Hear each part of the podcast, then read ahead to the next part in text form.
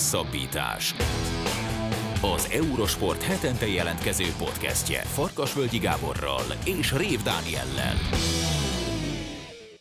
Sziasztok, ez a Hosszabbítás podcast 81. adása. Benne a két fő témán, két magyar érdekeltségű sportesemény, hát illetve sporteseménynek nevezhető a magyar futballvilága, de mindegy, maradjunk ennél.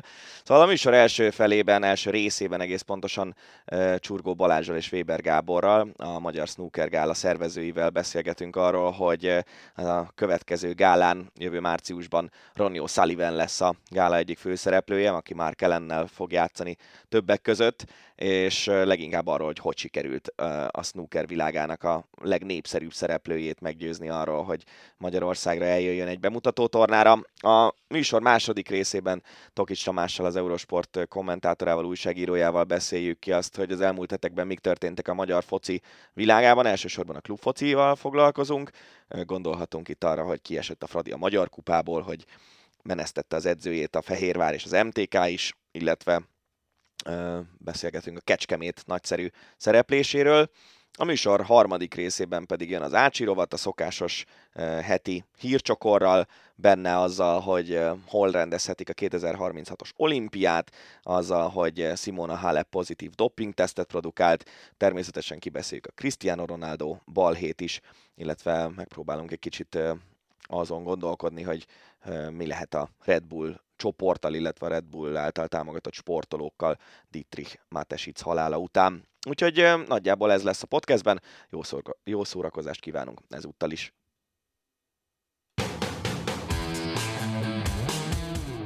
Snooker.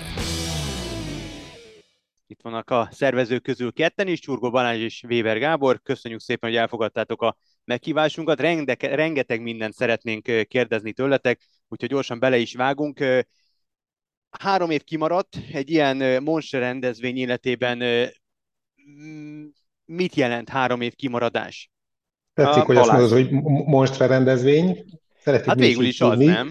Hát végül, is, igen, az. abszolút.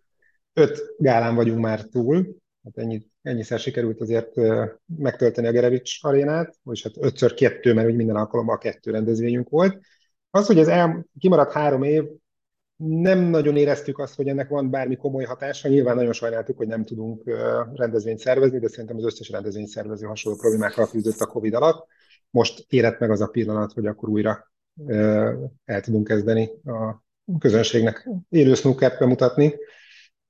Bízom benne, hogy nem lesz ennek semmilyen komolyabb hatása ti életetekben a Covid járvány az nyilván mindenkit érintett, de mint hm. snookergála szervezők, mikor kezdtetek el egyáltalán azon gondolkodni, hogy jó, most már tartunk ott, hogy érdemes elkezdeni szervezni a, a hatodikat, egyáltalán ez a 2023 márciusi dátum, amire végül is most már ugye fény derült egy pár héttel ezelőtt, ez, ez hogy jött nektek? Hát negyed évente, fél évente megbeszéltük, hogy most még mindig nem, tehát e- ez ment 19-20-21 alatt folyamatosan, meg, megpróbálnánk, nem, most semmi, tehát te abszolút egyetértés mind a három között abban, hogy, hogy korán kapkodva nincs értelme. Ugye a legnagyobb probléma Covid szempontból, hogy ez egy zárt uh, helyen történő rendezvény, ahol rengeteg ember, 1500 ember ül adott időben egyszerre, nagyon szűk uh, térben, legalábbis még egy stadionhoz képest, ami egyébként az előnye meg a hangulatát is adja egy snooker gálának. Szóval emiatt uh, idén idén nyár eleje volt Balázs, amikor először azt mondtuk, hogy talán most már elkezdünk rajta, vagy elkezdhetünk rajta gondolkodni, megnézni, hogy mi legyen, mert előtte túl kockázatosnak éreztük volna, viszont mondom, hogy nyár első felében, május-június környékén teljesen egyértelmű volt, hogy meg kell próbálni valamit. Először még abban gondolkodtunk, hogy talán még karácsony előtt, de aztán a nemzetközi versenynaptár annyira sűrű volt, és annyira nem találtunk fogás rajta helyet benne, és a megfelelő játékosokat azokra az időpontokra, hogy végül is aztán ezen okokból kifolyag is a jövő március lett. Pontosítok egy picit. Pont a Snooker VB alatt beszéltük a legtöbbet.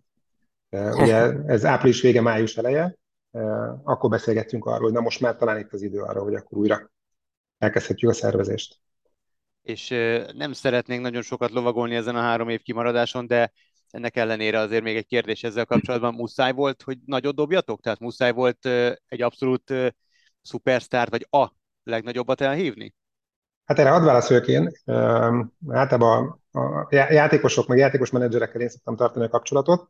Nagyon sokat beszélgettünk arról, hogy hogy csináljuk, igen, csináljuk, és kit hívjunk el. A lehető legrosszabb pillanatban bekérdeztük a Roni menedzserét, hogy na mi lenne, hogyha akkor Roni most mégis, mégiscsak eljönne Magyarországra. Ez mindezt akkor, amikor éppen megnyerte a hetedik világbajnoki címét. Várj, várj, mi az, hogy mégis? Mert őt többször már azért megpróbáltuk Magyarországra és csábítani. nemleges volt a válasz? És hát vagy nemleges volt a válasz, vagy olyan összeget Aha. kaptunk, amire azt kellett, hogy mondjuk, hogy ennyire nem tudjuk sajnos elhozni. És hát a hetedik VB cím megnyerése után azt mondta a menedzsere, hogy per pillanat Roni a világ egyik legkeresettebb sportolója, tehát tényleg egy Messi, egy Cristiano Ronaldo vagy egy Federerrel vetekszik a, a népszerűsége, és egyszerűen egyrészt bele se fér a naptárjába, másrészt nem fogjuk tudni megfizetni, olyan, olyan összeget mondtak. Úgyhogy azt le is tettünk róla, és elkezdtünk gondolkodni, hogy, hogy jó, ha őt nem, akkor kit, esetleg találjunk-e két olyan játékost, akik még nem voltak, vagy pedig esetleg hívjunk vissza olyat, aki már volt, de nagyon népszerű volt. Felmerült újra Jet Trump, felmerült John Higgins, felmerült Steve Davis, ugye az egyik legnépszerűbb volt a trükklökös showval még 2017 év. Aztán, aztán végül is a legnagyobb név, aki, aki még nem volt nálunk, és szerettük volna elhívni, és nem Ronnie O'Sullivan, az pedig Mark Selby volt. Mark Selbit legalább háromszor bombáztuk, három különböző emberen keresztül, és, és ő háromszor utasított vissza minket, nem igen, pénzügyi bo- Bocs, hogy közbevágok, igen, többször úgy volt már, hogy Mark Selby jön. Tehát már gyakorlatilag ott álltunk, hogy holnap bejelentjük, hogy a Selby az egyik, aztán valahogy mégis visszafordult. Tehát, hogy a, a hátteret lássátok, ez mindig nagyon nehéz műfaj, mert itt nagyon érzékeny történetek vannak, akár a menedzserek, mert nem, nem csak egy menedzserrel egyeztetünk ilyenkor, egy játékos néha több menedzser is képvisel, vagy több helyről is megkeresik, van, amikor közvetlenül a játékossal egyeztetünk, és van, hogy változik, van, hogy megállapodunk szóban, aztán amire oda jutnánk, hogy akkor szerződjünk, akkor mégsem lesz jó, mert közben jön valami, vagy, vagy egyszerűen csak nem akar, van olyan, aki nem akar bemutatózni, mégsem, van, aki szívesen jön. Én mindig annak a híve vagyok, hogy valaki újat hozzunk, és ugye előbb-utóbb azért kifogyunk belőlük, de most még azért volt, tehát van még néhány nagy lövésünk, és nyilván Roni volt az egyik, hogy Balázs is mondta, az elejétől kezdve próbáltuk kergetni, és akkor ennek is van egy érdekes történet, nem tudom Balázs, hogy röviden elmondod egyáltalán, hogy alakult ez, mert hogy eredetileg ez nem ennek a gálának indult már, hogy szereplők szempontjából. Így van, így van, így van, így van. Ezt meg nagyon röviden elmesélem ezt a történetet. Tehát Mark Selby ugye, hogy háromszor visszautasított minket, és nem csak a menedzser vagy a játékos épp aktuális helyzetén múlik, hanem a játékos mentális állapotán is. És pont amikor a Szelbit megpróbáltuk becserkészni az elmúlt hónapokban, akkor épp egy elég komoly gödörben volt, elég mélyponton volt a játéka, és miatt valószínűleg érzelmileg is, úgyhogy úgy döntött, hogy ő most nem akar semmilyen bemutatón részt venni. Ugye ezt, ezt több, több forrásból is megerősítették nekünk, a, akik megpróbáltak vele tárgyalni.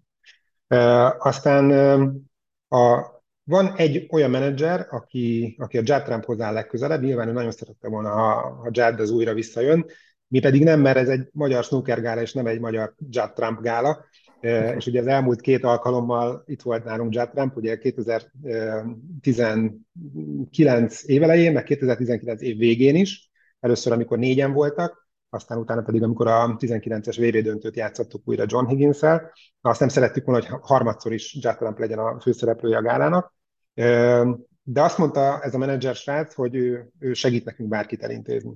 És, és hát nagyon elindultunk abba az irányba, hogy Márkelent mindenképp szeretnénk, tehát ő, ő az egyike annak a top 10-es, top 16-os játékosoknak, aki nem volt még Magyarországon. Nagyon jó játékos, nagyon látványos játéka van, és népszerű Magyarországon, úgyhogy őt mindenképp szerettük volna. Zárójelbe jegyzem, meg vicces lett volna, hogyha Mark Szelbi és Mark ellen játszik a két Mark még esetleg Mark Williams-et is elhívhattuk volna, és akkor igazából már senki nem tesz különbséget, hogy akkor éppen kijátszik. De visszatérve, tehát Mark ellen volt a fix pontunk, és próbáltunk hozzá keresni egy másik szintén top játékost. Felmerült Neil Robertson, hogy esetleg hívjuk őt vissza, mert ő, ő volt az első gálánk főszereplője 2017-ben, tehát azért eltelt most már azóta 5-6 év, úgyhogy őt simán újra tudnánk elhívni és bemutatót játszatni. Aztán fölmerült, hogy esetleg John Higgins-t hívjuk vissza, és, és aztán Neil Robertsonnak pont közben jött egy, egy utazás Ausztráliába, úgyhogy ő lemondta, úgyhogy maradt John Higgins. Tehát nagyon sokáig úgy volt, hogy John Higgins és Mark bemutató lesz majd, valamikor 2023-ban, És még egy, még egy adalék egyébként, csak annyi minden mesélni valónk van, az pedig az, hogy hogyan tudunk egyetlen időpontot találni, mert ugye a World Snooker naptár borzasztóan tele van. Nagyon-nagyon kevés olyan szabad hétvége van, egy kezemben meg tudom számolni, amikor, amikor éppen nem tart hétvégéig a verseny, ugye soha nem tudjuk előre kiszámítani, az adott játékos eljut a döntőig vagy sem, tehát ezt ő sem, úgyhogy nem fog szerződni egy gálára, illetve hogy, hogy ne hétfő reggel azonnal kezdődjön egy következő verseny, Úgyhogy, úgyhogy nagyon-nagyon kevés ilyen időpont van, és az összes ilyen promóter, mint mi, ezekért az időpontokért harcol a játékosokkal. Na, szóval nagyon sokáig úgy volt, hogy akkor Mark Ellen és John Higgins lesz, és már nagyon-nagyon közel voltunk ahhoz, hogy aláírjuk a, a megállapodást, amikor egyszer csak egy másik, a korábbi menedzser, akivel az eddigi elmúlt kettő gálát szerveztük, ő megkeresett minket, hogy akarjuk esetleg Ronit, mert most nagyon úgy néz ki, hogy mégiscsak igen fog mondani egy olyan összegre, ami ugyan nagyon-nagyon magas, sokkal magasabb, mint amire eddig, amivel eddig kalkuláltunk, de nem annyira magas, hogy ne lehessen kigazdálkodni. Úgyhogy beszélgettünk egyet hármasban, szerintem olyan négy perc, de lehet, hogy annyi sem kellett, hogy mint Herman azt mondjuk, hogy vágjunk bele, csináljuk. Lesz, ami lesz, megpróbáljuk megcsinálni. Azért tényleg, amit a felvezetőben Faga mondott, hogy Ronnie O'Sullivan milyen szinten van a snookerben, gondolkoztam azóta, nyilván láttuk mondjuk a hétszeres világbajnok Schumachert versenyezni Magyarországon, de neki kellett jönnie, mert hogy világbajnoki futam volt. Bemutatón szerintetek volt már az, hogy ekkora sztár megjelenjen Magyarországon? Egyáltalán ez a, ez a bemutató formátum se nagyon gyakori. Ugye dartsban mostanában voltak nagyon komoly névsorral fölálló, nagyon komoly rendezvények itt az elmúlt egy-két évben Magyarországon, de nem nagyon jellemző ez a, ez a bemutató, mint formátum a sportokra. Igen, ez inkább az egyéni sportágaknál, vagy azoknál sportágaknál, amik ilyen aréna jelleggel megtölthető, mint például a tenisz, hogyha azt nézzük. Tehát talán teniszgálán voltak már nagyobb nevek itt, most nem tudok felből hirtelen idézni, Ja, Roni olyan ö, nagyság, vagy olyan magasságban van, olyan magaslatokban van, ami, ami tényleg ritka, még akkor is a snooker Magyarországon nyilván nem egy ö, elsődleges sportág, de akik a snookert kedvelik, azoknak, azok valóban tudják, hogy, hogy, hogy hol van, hol kell helyén kezelni Ronnie O'Sullivan összességében sportág történeti szempontból, meg vagy abszolút értelemben is. Ilyen szempontból egyébként ezt nem vizsgáltuk, tehát nyilván mi szeretjük a snookert, 30 éve játszunk, foglalkozunk vele, benne is vagyunk sok szempontból, tehát mi, mi azért csináljuk, mert szeretjük, és tudjuk azt, hogyha itt van, ez nekünk is élmény, sikerélmény, és tök jó ezt megosztani több ezer emberrel, és ők is ott és látjuk mindenkinek az arcán a lelkesedést. Egyébként mi magunk sem hittük, hogy én úgy voltam vele, egyébként én voltam mindig az a hármunk közül, aki próbáltam a lehető legkésőbbre tolni Roni szerepeltetését, pontosan azonokból kifolyólag, hogyha hogy amikor kirakod a puzzle akkor utána mi van, újra szétszedett. Tehát, hogyha elhozzuk Ronnie O'Sullivan, akkor utána meg hozol még el.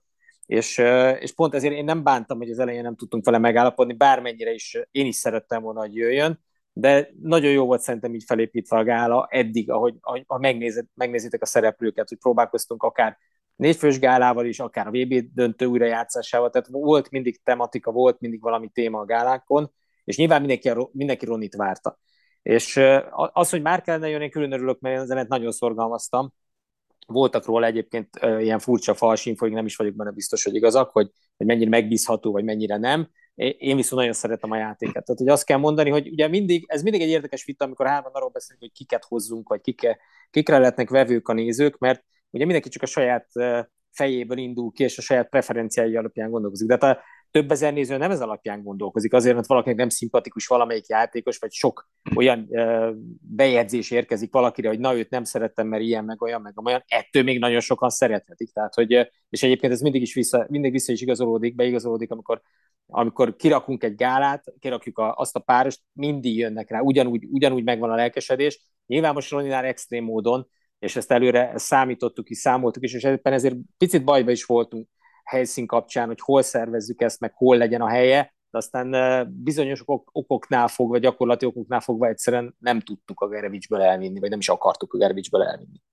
Nyilván, előbb mondtad, hogy 30 éve benne vagytok a snookerben, azért itt az Eurosporton, Dani attól függetlenül, hogy nem kommentálja, nyilvánvalóan látja, tapasztalja, érzékeli. Tudjuk nagyon jól, hogy, hogy Ronnie O'Sullivan mekkora géniusz a sportágnak, viszont azt is tudjuk, hogy egy eléggé kétarcú játékos. Tehát a tornákon nagyon sokszor előfordul, hogy ennyi szóval sem a szebbik arcát mutatja, bedurcázik, vagy éppen valami gondja van, és akkor, akkor nagyon mufulc, néha nagyon undok tud lenni, magasról tud tojni egy, egy frémre, egy egész meccsre, vagy egy komplett tornára nem tartotok ettől? Tehát milyen hírek vannak? Ő, amikor bemutató tornára megy, akkor általában a szebbik arcát mutatja, mert ott nyilván van egy elvárás, van egy szerződés, van egy gázsi, vagy, vagy bemutató tornákon is előfordul az, hogy bizony nem a szebbik arcát láthatjuk tőle.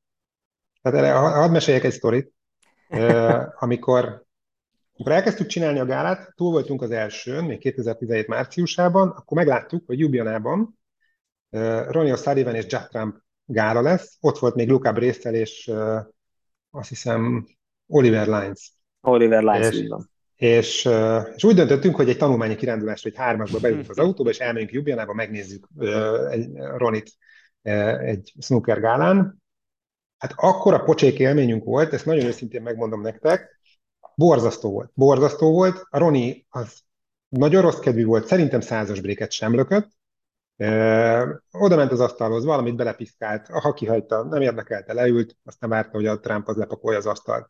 Hát a hangulat az botrányos volt. Összehasonlítottuk azzal, amit mi szerveztünk pár hónappal korábban, és ez még csak az első gála volt, tehát igazából nekünk sem volt még olyan óriási tapasztalatunk, és összehasonlíthatatlanul jobb, jobb sokkal jobb volt a, hangulata a mi gálánknak. Aztán azóta ugye mi megszerveztünk négy következőt, és, és ugye nagyon sok videón kint van a, a YouTube-on, és rengeteg komment jön, még külföldiektől is, számtalan komment, hogy ezek bolondok, ezek a magyarok, ezek ha a, a piros begurul a lukszájába, azt is megtapsolják a nézők. Elképesztő hálás a magyar közönség, néha zavarba ejtően hálás a játékosok szemszögéből, mert nincsenek hozzászokva nemzetközi versenyen, hogy bármit csinálnak, megtapsolják őket. Kivéve a Hong Kong Masters, nem tudom, hogy láttátok most ezt az óriási versenyt pár héttel ezelőtt, na ott hasonló hangulat volt, bár ott ugye 9000 embert engedtek be abba az arénába, ott tök mindegy, hogy mit csinált a játékos, őrjöngött a tömeg, tehát elképesztő hangulat volt, azt láttuk mi is. De visszakanyarodva a kérdésedre, hogy mennyire tartunk ettől, nyilván tartunk valahol. Tudjuk azt, hogy, hogy Roni egy, egy nagyon, hát nem azt mondom, hogy labilis, mert ez egy nem jó szó rá, de azért van benne egy kiszámíthatatlansági faktor. Hangulatfüggő. Van. Így van, abszolút hangulatember. Ez nekünk feladat, méghozzá óriási feladat, hogy a lehető legjobban kiszolgáljuk őt. A lehető legjobban meg legyen tervezve, hogy mi történik. A lehető legjobb kiszolgálást kapja a közönségtől is.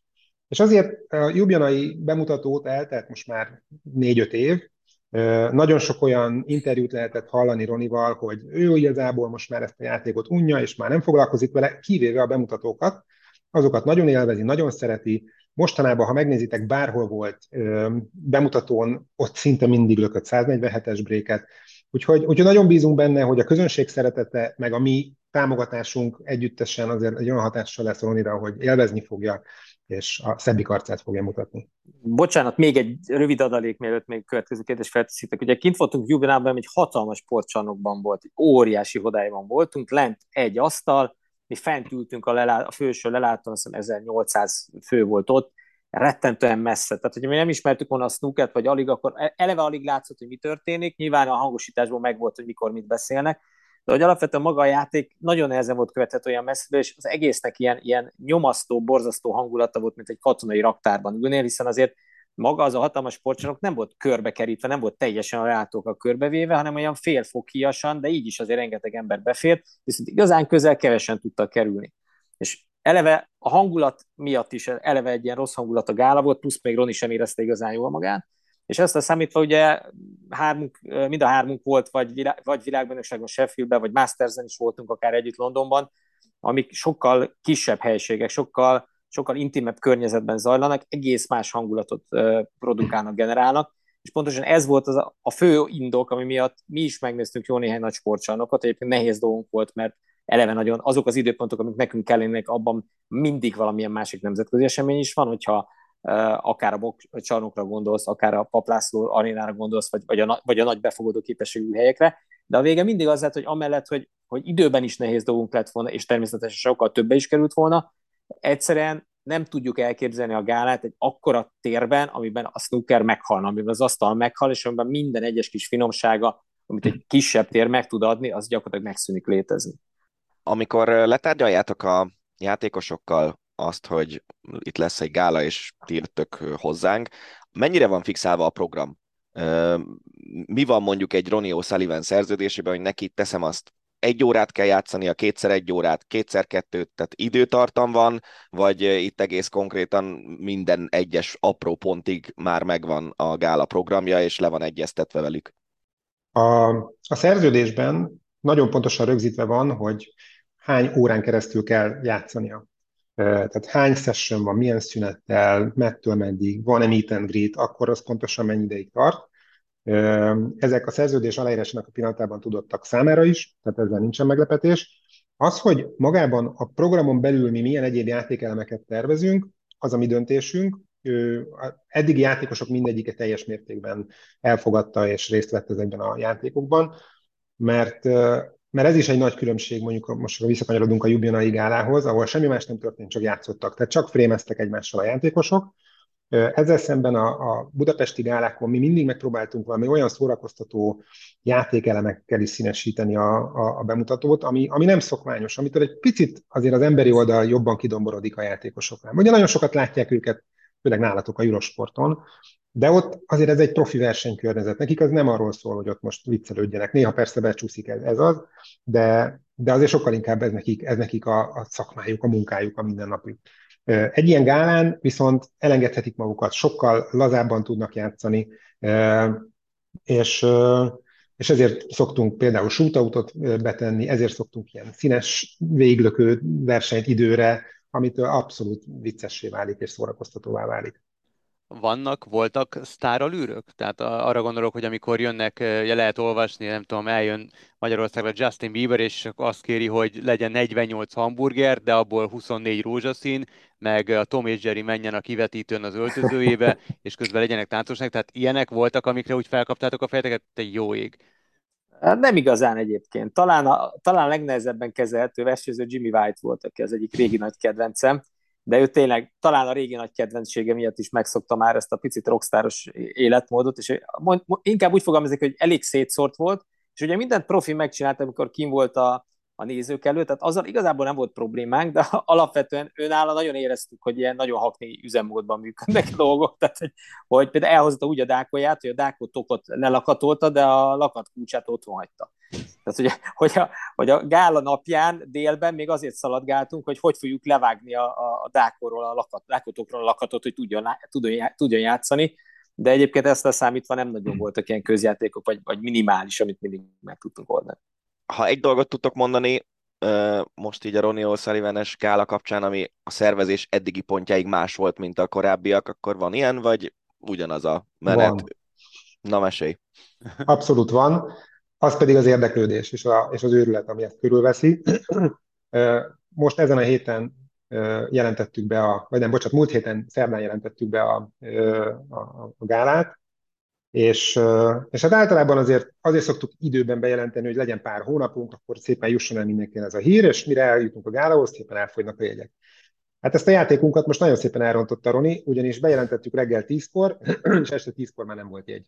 Tehát egy nap alatt az összes jegyet elkapották a, a nézők, a rajongók, úgyhogy, úgyhogy most elárulhatom szerintem a kedves hallgatóknak is azt, hogy Gőzerővel azon dolgozunk, hogy legyen egy harmadik esemény is, tehát ugye az eddigi tervek szerint ugye kettő gálánk lesz, tehát szombaton egy délután és egy esti előadás, és most azon dolgozunk, hogy itt tartsuk a játékosokat vasárnap is, és vasárnap még egy harmadik ráadás előadást szervezünk meg.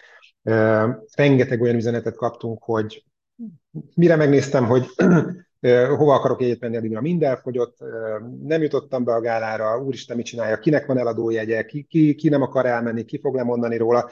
Tehát egyrészt szeretnénk elejét venni ennek a másodpiacnak, előbb-utóbb nyilván elkövetkezik, tehát mindenki nem fog tudni bejutni, de azért bízunk abban, hogyha egy harmadik előadást is megszervezünk, azért azok a picit csalódott rajongók, akik nem tudtak első körbe venni, azok a harmadikra fognak tudni. Ez még nem egy ígéret, dolgozunk rajta, úgyhogy igyeksz, igyekszünk összehozni ezt a megállapodást.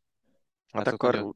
igen, az, az, azt hiszem az a végszó, hogy sok sikert ehhez, így meg van. örülünk neki, hogy ekkora sikere van ennek a hatodik gálának már így fél évvel előtte is. Köszönjük szépen, srácok, hogy a rendelkezésünkre álltatok. Csurgó Balázsral és Weber Gáborral beszélgettünk a hatodik magyar snooker gáláról. Labdarúgás ígéretünk szűen labdarúgással folytatjuk. Egy kis NB1-es körkép, kis kitekintésre az NB2-re is. Rengeteg dolog történt a honi labdarúgásban, és úgy gondoltuk, hogy ezt a sok dolgot, miután annyira nem nagy téma, hogy darabonként egy-egy adásba elférne, viszont csokorba kötve abszolút kitölt egy adásidőt, és még érdekesnek is tűnik, ezért úgy gondoltuk, hogy eurosport.hu-s kollégánkkal és a magyar foci, hát legalábbis hozzánk képes minden tudójával, Tokis Tamással fogunk leülni és beszélgetünk egy, egy jó 20 percet arról, hogy mi történik az NB1-ben, mert hogy téma az van Dögivel, például elsőként itt az Iváncsa, az NB3-as Iváncsa Magyar Kupa menetelése és csodatevése búcsúztatták a Nagy Ferencvárost. Szia Tomi, köszönjük szépen, hogy elfogadtad a meghívást. Én köszönöm a meghívást, sziasztok! Na vágjunk is bele gyorsan. Te hogy élted meg ezt a, az Iváncsa Fradi mérkőzést? Benne volt egyáltalán a pakliban, hogy az MB3-as Iváncsa az búcsúztathatja az Európa Ligában menetelő Ferencvárost? Őszinte leszek, a mérkőzés elejét azt uh, arról lemaradtam, úgyhogy az egy-egynél kapcsolódtam be, méghozzá a nagyszüleimnél, bementem papához a szobába, aki hatalmas magyar futballrajongó, mint szerintem az ország 70%-a, és, és követi az NB1-et meg a magyar klubokat, és, és a képernyő előtt ragadtam, mert az Iváncsa annyira jól futballozott a, a Ferencváros ellen, hogy egyszerűen nem tudtam nem nézni a mérkőzést, úgyhogy fél időben gyorsan hazanyargaltam, és aztán kapcsoltam be a tévét, hogy tudjam követni a mérkőzést. Őszinte leszek, semmi nem sugalta azt, hogy az Iváncsa legyőzheti a Ferencvárost. Nagyon sok összetevős dolog volt ez, hogy ki tudták ütni végül is a bajnoki meg kupa címvédő Európa Ligában menetelő Fradit.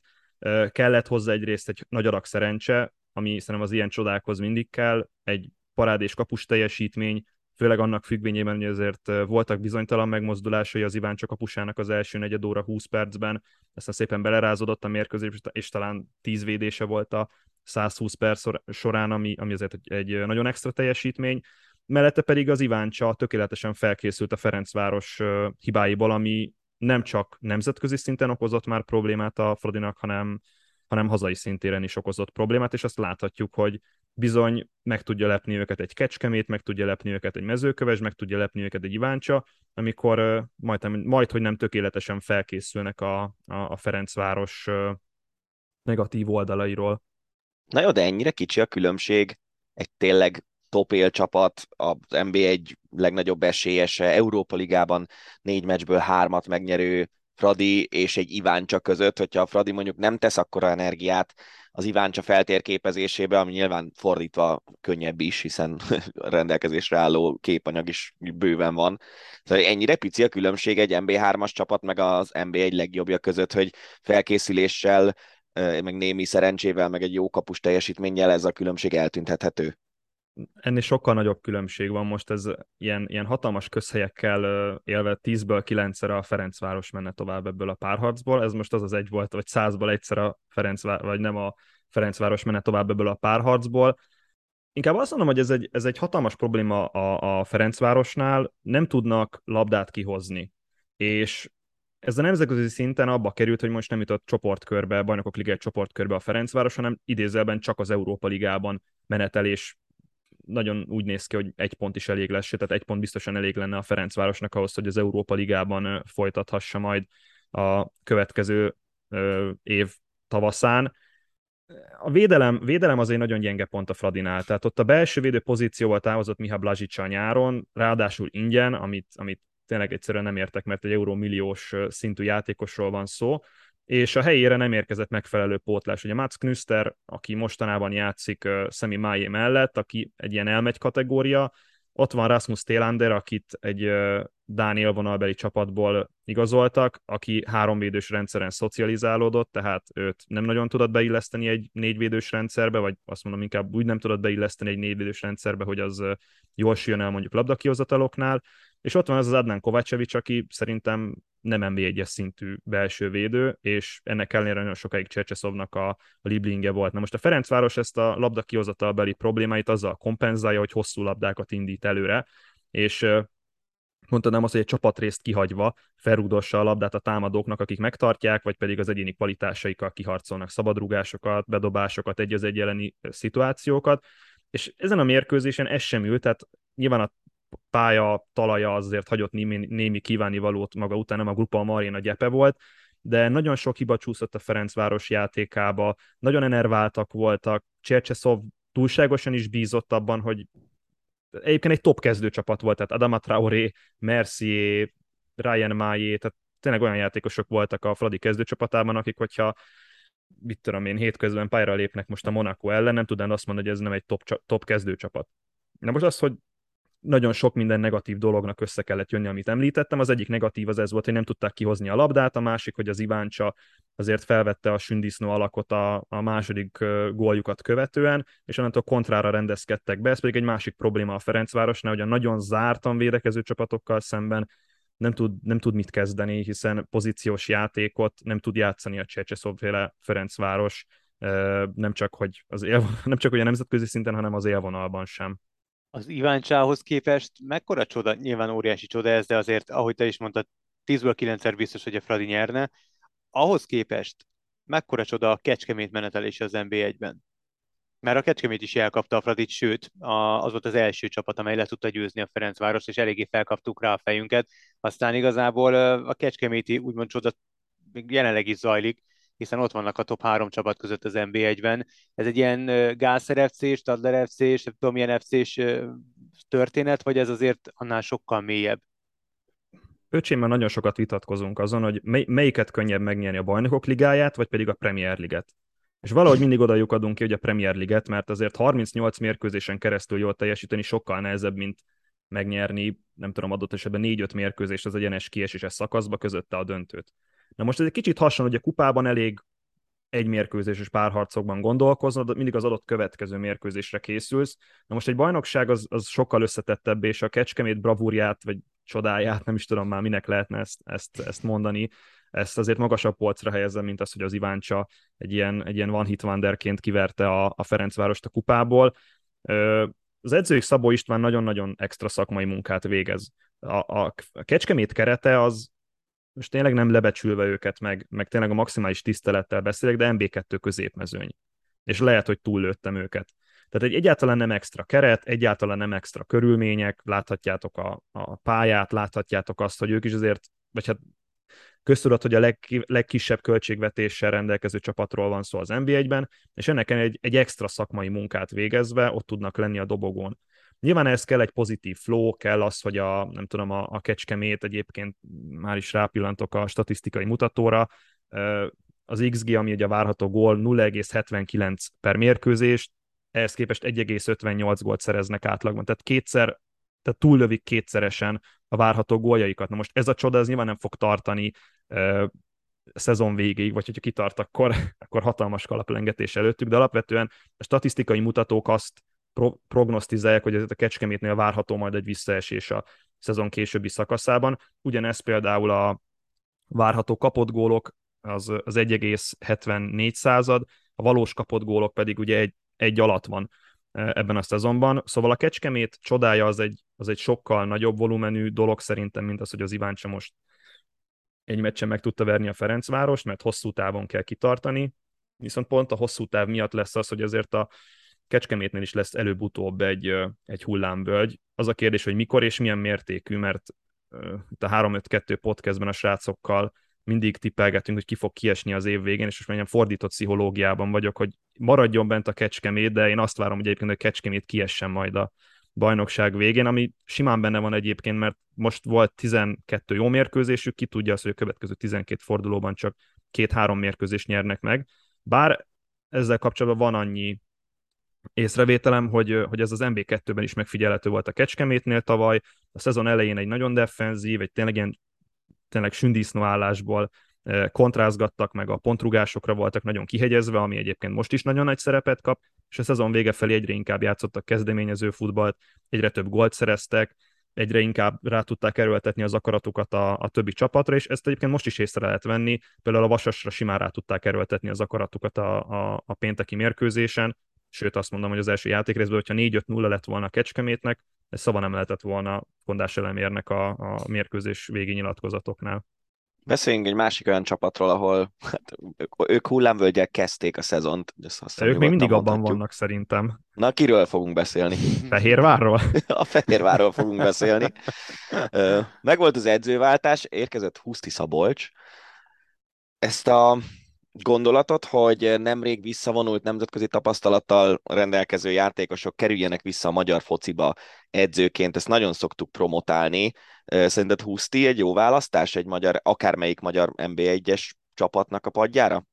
A felől vannak kétségeim, hogy a Fehérvár padjára ő a legmegfelelőbb választás. Bár hétvégi uh, Pakselén találkozót megnézve egyébként meglepő az, hogy, hogy van egy kis előrelépés, próbál, próbál labdát kihozni, Huszti Szabolcs Fehérvárja, ilyen 4-3-3-ban játszanak, tehát meg, megoldódni látszik az a, az a nagyon sok ideje, vagy nagyon hosszú ideje tartó probléma a férben, hogy nincs egyszerűen a vonalak között játékos, ezáltal a terület menedzsment vagy területelosztás az, az nem jól működött, és ezért folyamatosan meg tudták őket kontrázni a, a, az elmúlt években, és ezért nem tudtak igazából odaérni a dobogóra, vagy, a, vagy már a szezon korai szakaszában elvesztették arra az esélyüket, hogy a bajnoki címért tudjanak küzdeni.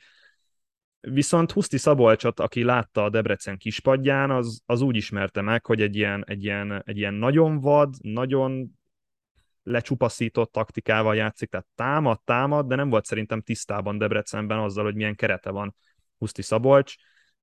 Sok gólt szereztek, cserébe még többet kaptak, és ez, ennek az lett a vége, hogy tíz mérkőzés után menesztették az előző szezon közepén, és két győzelem, három, vere, három döntetlen, meg öt vereségnél állt meg ez a mutató. Én nem vagyok annak a híve, hogy egy ilyen klubnál, amely papíron, és száfoljatok meg, hogyha nem így van, de a második vagy harmadik legnagyobb költségvetése rendelkező klub, az rábíz egy olyan edzőre a csapatát, aki tapa, annyira tapasztalatlan. Persze ez jól sülhet el, hogyha nem tudom, az illetőt Guardiolának hívják, vagy Tito Villanovának hívják, akik azonnal azonosulnak a klub filozófiájával, csak itt jön az, hogy a Fehérvárnak nincsen klub filozófiája, nem tudjuk, hogy milyen mesdjék alapján igazolnak játékosokat, nem tudjuk, hogy milyen taktikai utasítások vannak, a, és most a intézményi vezetőség legfelsőbb szintjére gondolok, hogy mondjuk mi alapján játszana Fehérvár, legyen közönség szórakoztató, mert akkor ide hozhatják Bognár Györgyöt is egyébként vezetőedzőnek, vagy legyen eredményes, akkor nem biztos, hogy Huszti Szabolcs a megfelelő ember. Szóval én, én egy hatalmas fejetlenséget látok Fehérváron, és én nem gondolom, hogy a Huszti Juhász páros lenne az a, az a duo, amelyik megmentené, vagy felemelni ezt a klubot, mert nagyon tényleg a, a szurkolóknak ez egy, ez egy, ez egy nagyon-nagyon szimpatikus dolog, hogy nálam csak az játszik, aki nem tudom, megdöglik a pályán, csak ugyanakkor, amikor eredményt kell elérni, akkor nem elég megdögleni a pályán, hanem futballozni is kell. Azt, az minek köszönhető, hogy Magyarországon igazából van egy kvázi brancs, amiből kiválasztják a, a, a vezetőedzőket, és ezek a vezetőedzők keringenek igazából csapatok körül, illetve az, hogy soha nincs türelem. És akkor itt most átérhetünk az általat korábban már említett Bognár Györgyre, akit kivágtak az MTK-tól, de, de igazából ugye a Debrecennél is volt egy, egy relatíve korai edzőváltás, rögtön a, a, a nyár után, azt hiszem a hatodik fordulóban talán, amikor is egy új edzőt egy, a csapat élére kinevezett új edzőnek mindössze hat mérkőzést időt adtak. Tehát, hogy ez, ez, ez, a, ez a hihetetlen fejetlenség, illetve türelmetlenség, ez minek köszönhető? Ez egy rendkívül összetett kérdéskör. Én lehet ezt onnan vizsgálni, hogy 12 csapatos az NB1, és százalékos arányban a régiót nézve innen esik ki a legtöbb NB1-es csapat, vagy legtöbb élvonalbeli csapat a szezon végén, ugye 12-ből ketten búcsúznak a szezon végén.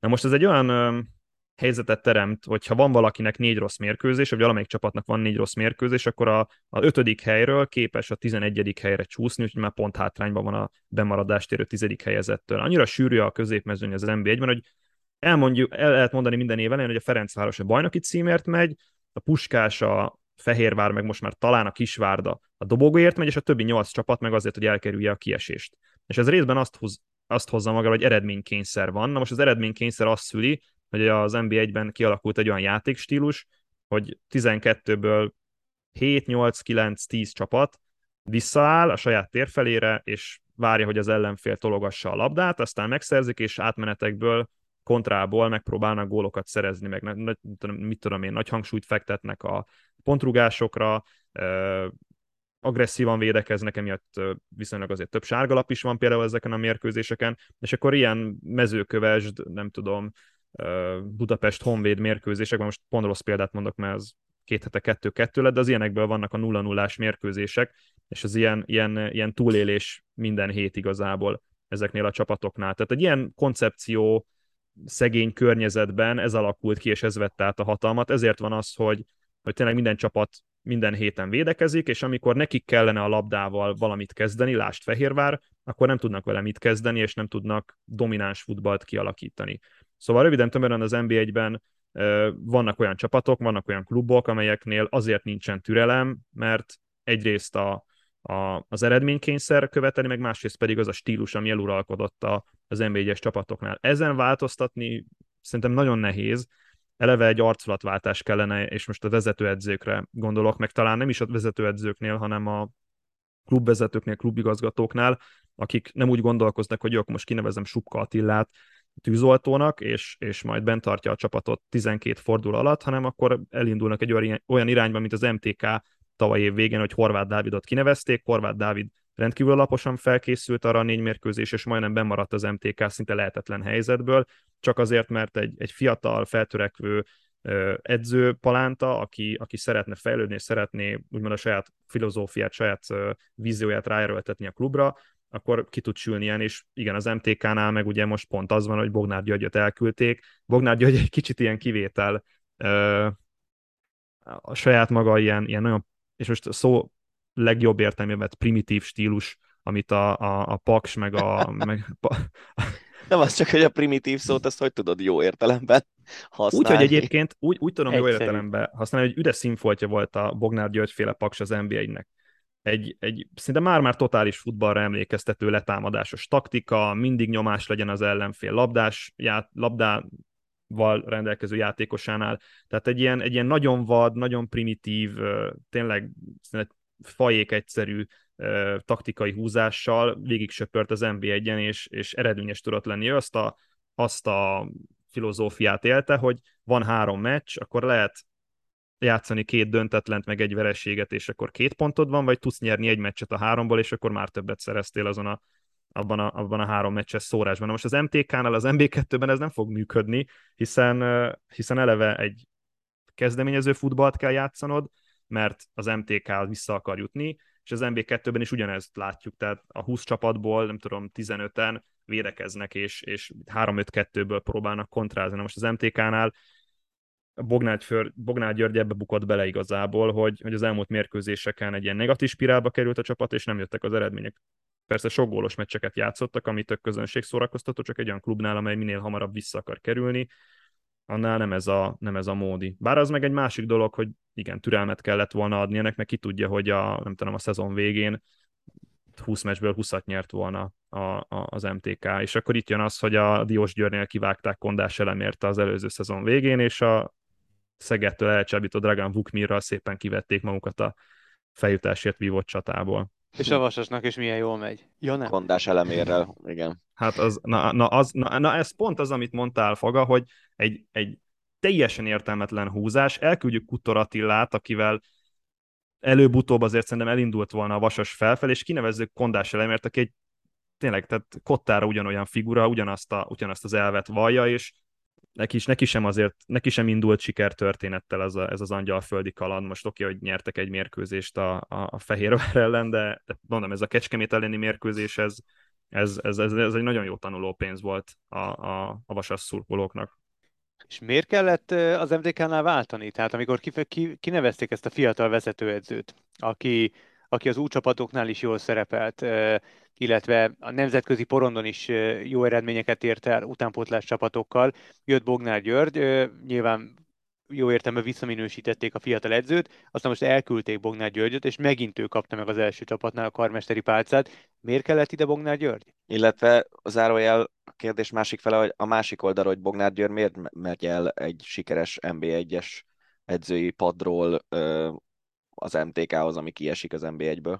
Először Dani kérdésére válaszolni, mert egy izgalmas koncepció, egy izgalmas kihívás az, hogy egy MB2-be kieső csapattal igazából ne csak a Paksnál mutassam meg, hogy kiskirály tudok lenni, hanem az MTK-nál is meg tudja mutatni, hogy kiskirály vagyok, és az a filozófia, amit Bognár György képvisel, azt meg tudja csinálni egy MB2-es csapatnál.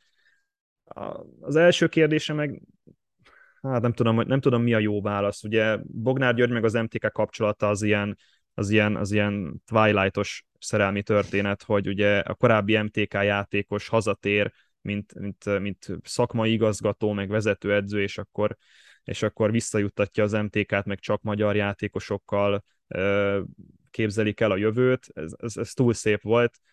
Hogy miért rúgták ki, mondom, ez a türelem, tehát azért hat mérkőzés alatt szereztek két pontot a megszerezhető 18-ból, az nem egy jó ö, sorozat, úgyhogy az MB2 magasan leg, legtöbb, legmagasabb költségvetésében rendelkező, meg legjobb játékos keretével rendelkező klubról beszélünk, aztán, hogy Horváth Dávid mit tud ezzel kezdeni, én nagyon kíváncsi leszek. Ő, ő, mondom, tehát őt azért jegyezzük meg, ő egy nagyon izgalmas fiatal edző, és, és már tavaly a szezon végén megmutatta, hogy, hogy van benne potenciál, és nem mondom, hogy ezzel rosszabbodtak az MTK-nak a feljutási esélyei. Nincs sok időnk hátra, de azért van még kérdésünk jócskán. Kecskeméte mi lesz? Te, te mit vársz a Kecskeméttől? Ott marad a tabela elején, vagy azért az idén végére, ha nem is beleszürkül, de azért le fog csúszni ugye a középmezőny környékére? Kiegyenesedik a Kecskemét, tehát vissza fognak csúszni hmm. szerintem, de de mondom, az a, az a fajta fejlődési folyamat, amit látunk tőlük az MB2-ben, az lehet, hogy az MB1-ben is uh, ki tud tartani, viszont előbb-utóbb azért mondom, be, bele fognak kerülni negatív spirálba. Aztán tudjátok, a Leicester City-nél is ez volt, hogy majd egyszer a Leicester City, nem tudom, karácsonykor még az élen van, aztán majd kipukkad egyszer a Luffy. Ki tudja, hogy a Kecskemétnél kipukkad-e a Luffy. Szerintem ki fog. Egyrészt a játékos, játékosok minőségét, meg másrészt nem mindig lesz olyan, hogy, hogy 0,57-es XG-re rúgsz két gólt, a, vagy három gólt, meg nem mindig lesz az, hogy a kettő feletti várható kapott gólod megúszod nullával vagy egyel. Egyébként a Kecskemét mondjuk dobogón végezne a bajnokságban, az körülbelül olyan, mint a Leicester City Premier League győzelme? Ha, ha tényleg mindent oda veszünk, hogy ö, költségvetés, játékos keret, igen, de hogyha mellé vesszük a, a szakmai munkát, amit Szabó István és a stábja végez, akkor azt mondom, hogy nem. Mert az NBA-es szinten kiemelkedő projekt a, a Kecskeméti, a lehetőségeikhez képest szerintem, és ez az én véleményem, jobban teljesítenek, mint a Ferencváros, amely tényleg euró 10 milliókból kell, hogy fenntartsa magát évről évre, játékosokat vásárol, ennek megfelelően próbál bejutni a bajnokok ligai csoportkörében, de ott nem tudod azt mondani, hogy, hogy a hazai szintéren a bajnoki cím az elég, kupát kell nyerni, be, tényleg most már a, a kupa tavasz az egy, az egy megfogalmazható elvárás a Ferencvárosnál, nagyon merész a kijelentés, amit mondok, de szerintem Kecskeméten szakmai szempontból jobb munka folyik, mint a Ferencvárosnál, és ezért, hogyha ezt mellé rakjuk a, a játékos kerethez, meg a, meg, a, meg a pénzügyi dolgokhoz, akkor önmagában nem lenne egy, vagy hát lenne egy Leszter szintű csoda a Kecskemétnek a dobogós helyezése, de mégsem. És mi a helyzet Fehérvárral? Szerint az idény végén is még Huszi Szabolcs és, és Juhász fognak irányítani, vagy, vagy nem húzzák ki ezzel a stábbal a, a szezont? Hát Saló Istvánra is azt mondtam korábban, hogy azért neki kellene egy teljes év ahhoz, hogy tisztán lássunk.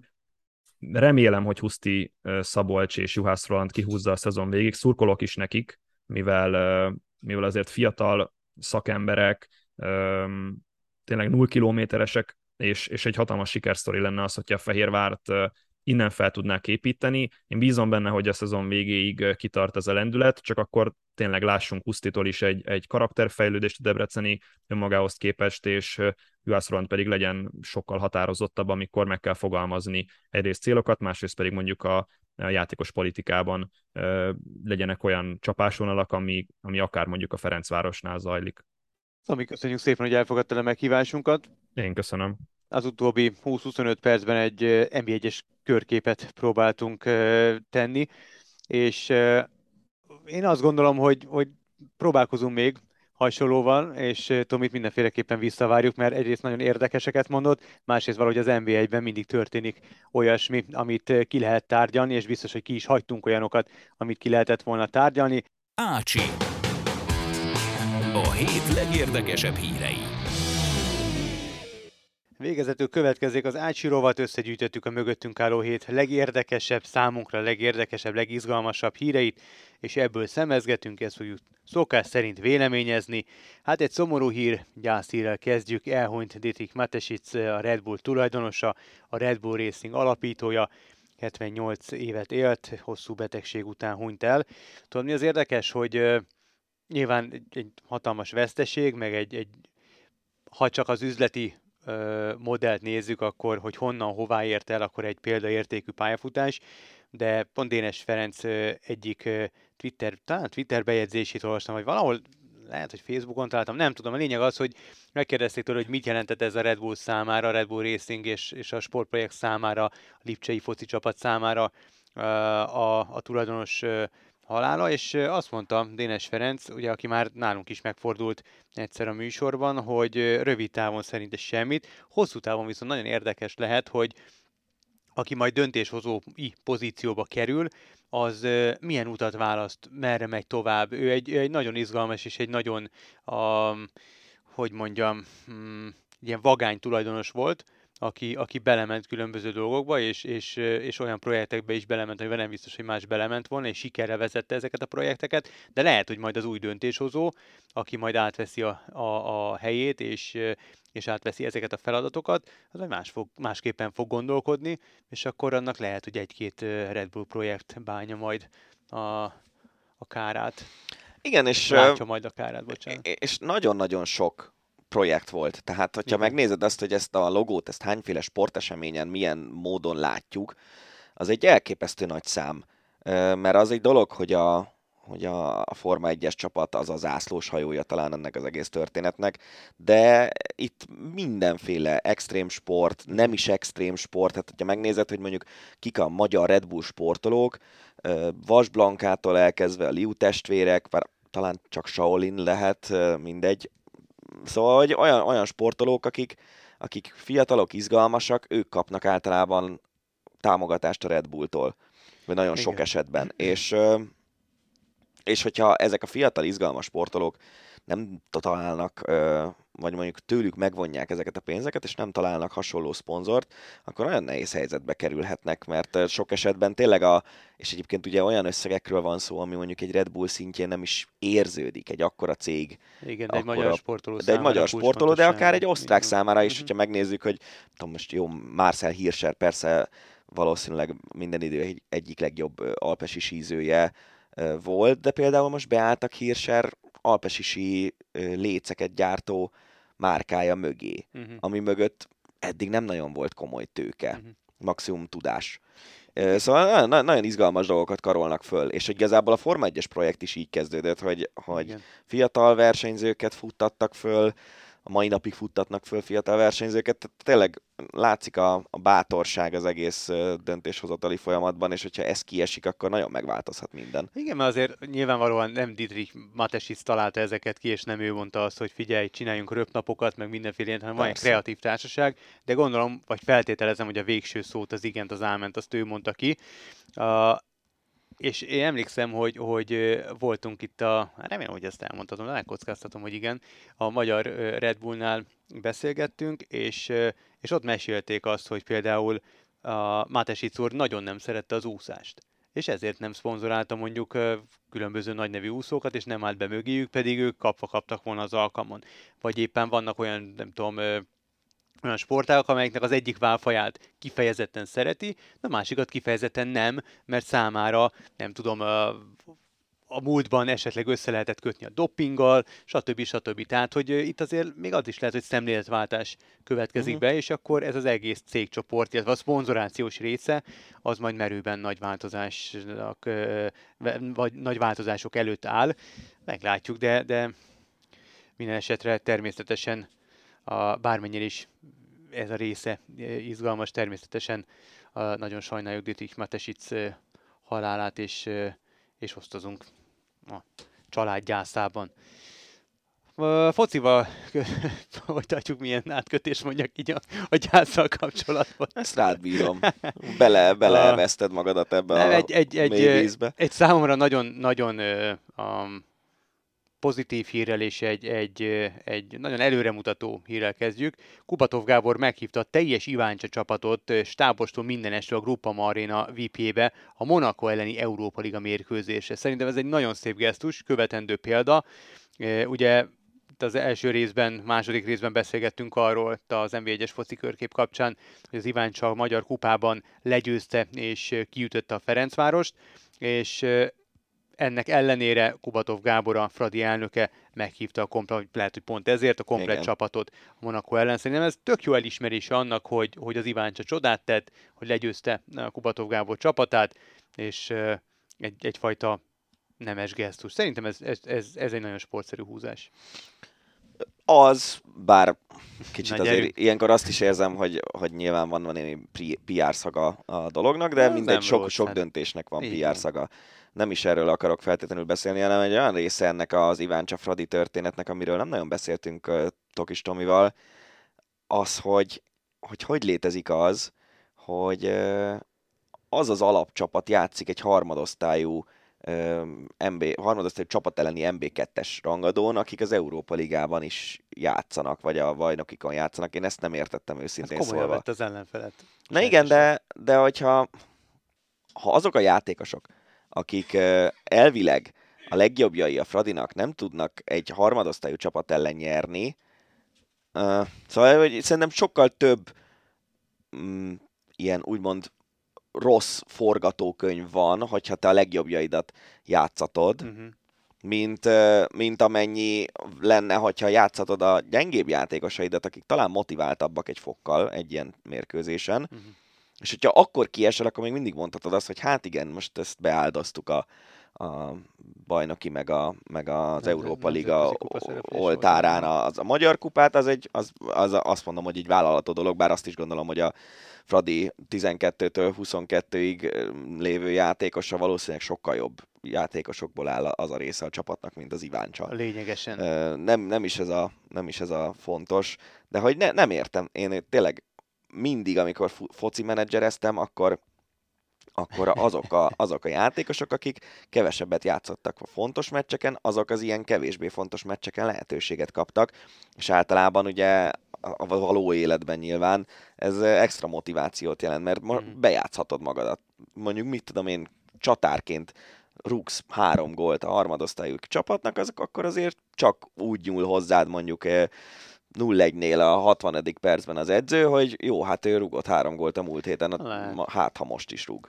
Igen, én, én mondjuk egy okból kifolyólag nem értem, hogy a sérülés szempontjából, meg a sorozat terhelés szempontjából, hogy azokat a játékosokat, akik mondjuk a bajnokságban, amit is úgy is meg fognak szerintem nyerni, de mondjuk az Európa Ligában szeretnének, ö, szeretnének tovább jutni, és tavasszal is folytatni, szóval nem biztos, hogy kockáztatnám a, a, a sérülés miatt ezeknek a játékosoknak az egészségi állapotát, és ugye Tomi is azt mondta, hogy azért nyilvánvalóan tudjuk nagyon jól, hogy a Grupa Marénában szinte makulátlan a pálya. Iváncsán nem tudom, én ne, nem jártam még ott, remélem, hogy nem, Nem, volt ezzel meg senkit. pálya. ezt- De ott nem feltétlenül jó a pálya, tehát kockáztatsz egy, egy, egy szerepeltetéssel, azért ott van a sérülés veszélye, kockáztatod a, a top testi épségét, egészségi állapotát. Ebből a szempontból én nem értem, abból a szempontból értem, hogy, hogy nyilván minden alkalommal a legjobb játékosokat, a legjobb keretet akarja kiállítani Cselcseszov, megadta a tiszteletet az Iváncsának is, akár ismert őket korábbról, akár nem, nyilván nem.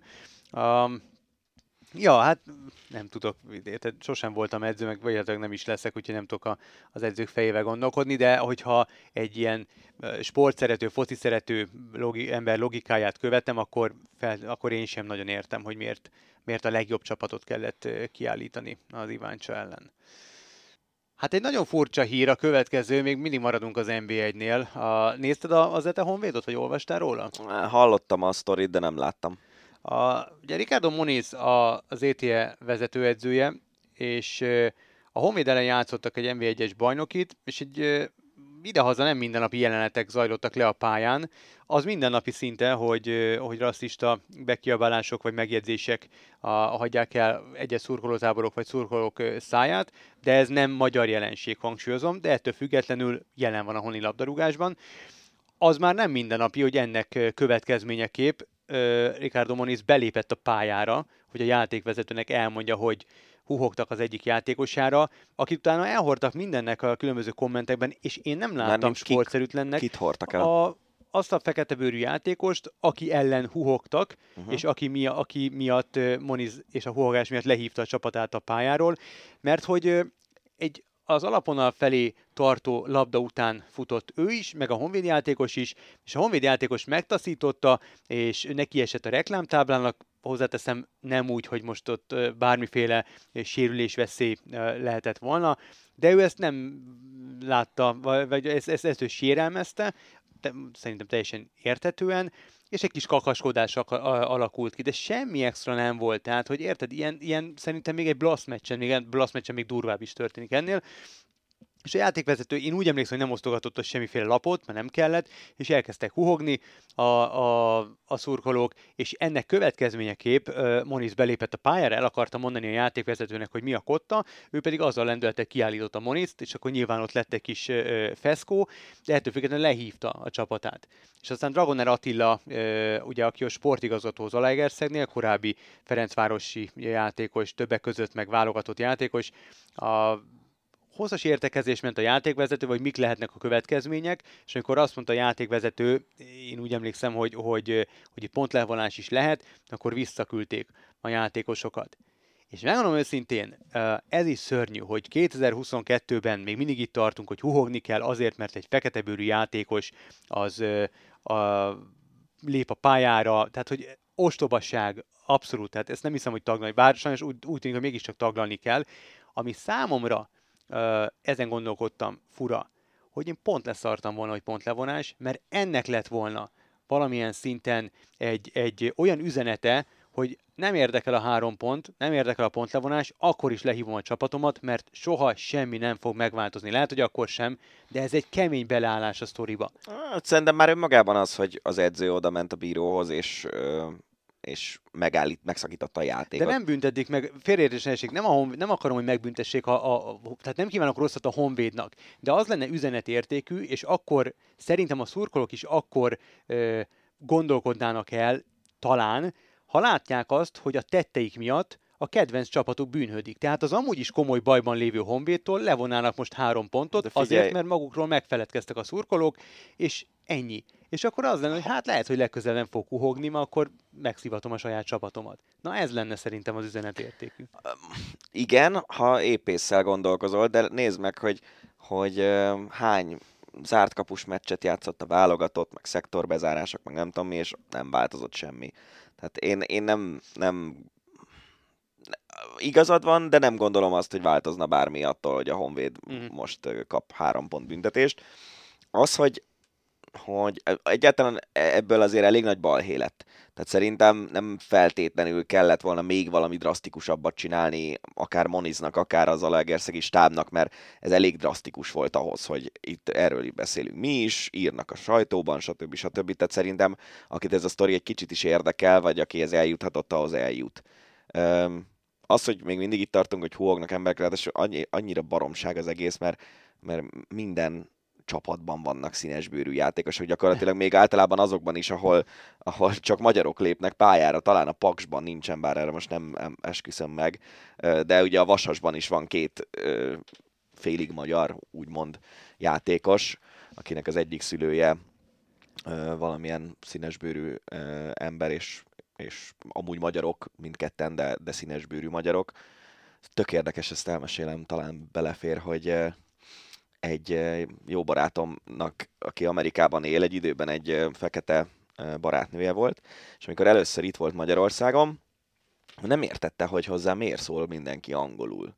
És mondtuk neki, hogy hát ez nem rasszizmus, vagy ilyesmi, hanem egész egyszerűen annyira kevés fekete ember beszél magyarul, hogy automatikusan én is valószínűleg, hogyha egy szórakozó helyen vagy bárhol, nem tudom, előre engedem őt a sorban, akkor angolul szólnék hozzá, mert, mert valószínűbb, hogy ő külföldi, uh-huh mint hogy magyar legyen. És ő ezt az egészet ugye nyilván New Yorki fejjel elég nehéz megérteni, nem is nagyon értette, hogy, hogy tényleg, hogy miért, meg nem tudom, de hogy ez, ez a helyzet. De foci szurkolóként meg találkoztam ilyen sztorival, az nagyon vicces volt Veszprém kézilabda meccsen. Érthetetlen, hogy, hogy miért tartunk még mindig itt, mert tényleg ha nincs is most jelenleg, de szinte minden csapatban játszottak már színesbőrű ja, játékosok, persze. meg akármilyen kisebbségi játékosok. Nem, nem értem, hogy, hogy hogy tarthatnak itt ö, emberek, hogy úgy érzik, hogy a huhogás az a, az a megfelelő módja annak, hogy tudassák valakivel, hogy nem tetszik nekik valami. Ráadásul egyébként tök vicces dolgokat lehet kiabálni. Tehát én például szeretek foci meccsen így bekiabálni a pályára a dolgokat. Ez egy ilyen szóra, szórakoztató jelenség szerintem. Ö, nyilván nem olyat, ami, ami mondjuk bántó, vagy bántó igen, maximum, hogyha a teljesítményt kritizálok, az az, az ami, az, ami mehet, de ott meg megérdemli a játékos, hogyha az én szememnek már bántóan gyenge a teljesítménye egy magyar foci meccsen egy játékosnak, az, az azért sokat mond. Még mindig maradunk a labdarúgásnál, és egy nagyon meglepő hír, a sajtóhír, a Szalai Ádámot a Bázel felmentette állítólag, vagy eltiltotta állítólag, hangsúlyozom még egyszer sajtóhír, a, az edzések látogatásától. Pár napja azt is kiszivárogtatta egy svájci újság, egészen pontosan a Basel Zeitung, hogy Szalai befejezi nyáron a pályafutását, tehát a klubfutballtól is elköszön, ugye pár hete a válogatottságtól köszönt el. A menedzser ezt cáfolta, de hát azért ez így elég kemény, én nem is értem, hogy nyilván semmiféle hír nem jött ezzel kapcsolatban, de eltiltani a, én azt írtam, hogy felmentett, és aztán megnéztem a, a cikket, és abban az, az volt, hogy eltiltotta az edzéslátogatástól. Tehát, hogy mi történhetett, és hogy, hogy ez érdekes módon, vagy nem érdekes módon, és senki nem kapargatta meg. Tehát, hogy mindig mindenről tudunk, ugye a, a, a sportnapilapnak köszönhetően, de ez ilyen és ehhez hasonló ügyekről nem nagyon.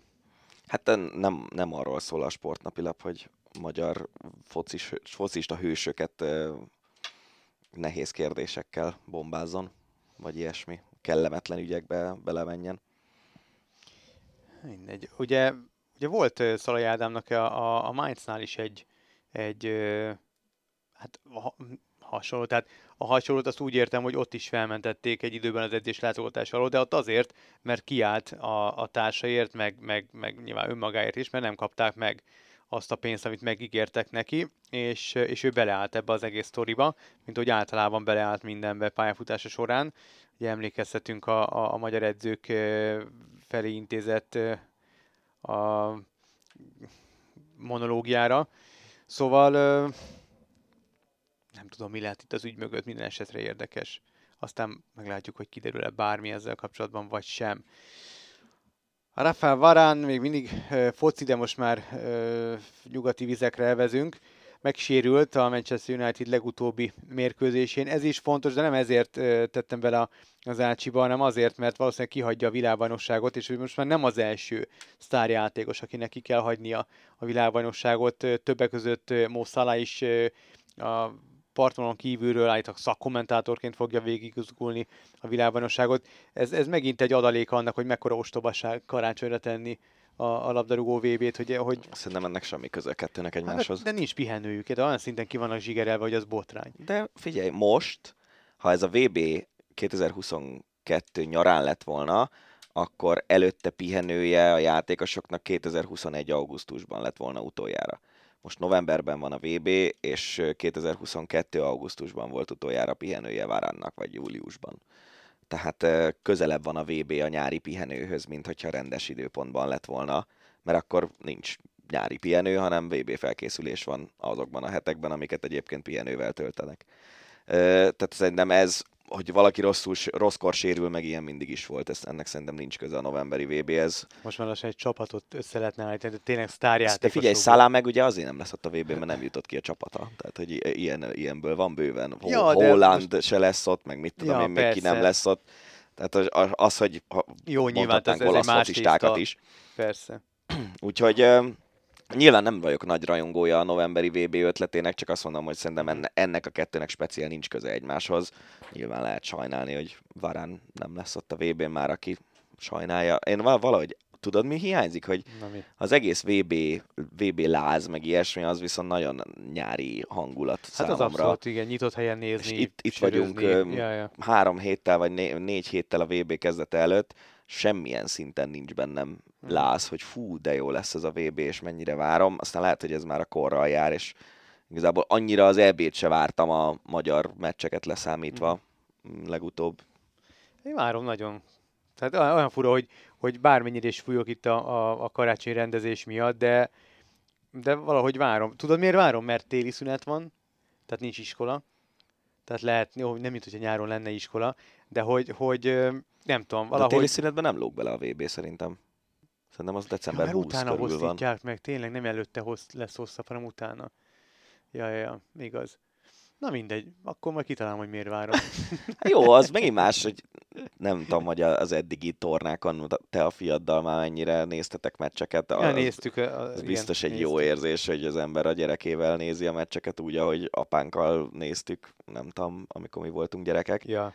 De, de nem tudom, tehát tényleg. És egyébként tudod, mi gondolkoztam, hogy még egészen a- annak lehet értelme, hogyha elmész Katarba mondjuk egy hétre, és akkor megnézel napi két meccset. Ja, A, mert ugye tök kis helyen lesz a, a VB, tudsz közlekedni a helyszínek között könnyen, meg ilyenek. Igen, de hát az árak eléggé csillagászatiak. Ja, hát nyilván nem, nem nekem, meg most, de hogy, hogy akinek van rá pénze, Ja. vagy mondjuk mint én akkreditációt tud Mhm. magának szerezni, az, an- annak ez egy jó buli lehet, de, de nem, nem, nem érzem azt, hogy mint régen, hogy nem tudom, nem megcsináltad, a, megcsináltad a igen, összeállítások, kezdőcsapatok, nem tudom mi egy füzetben, ez, ez már nincsen. Cristiano Ronaldo.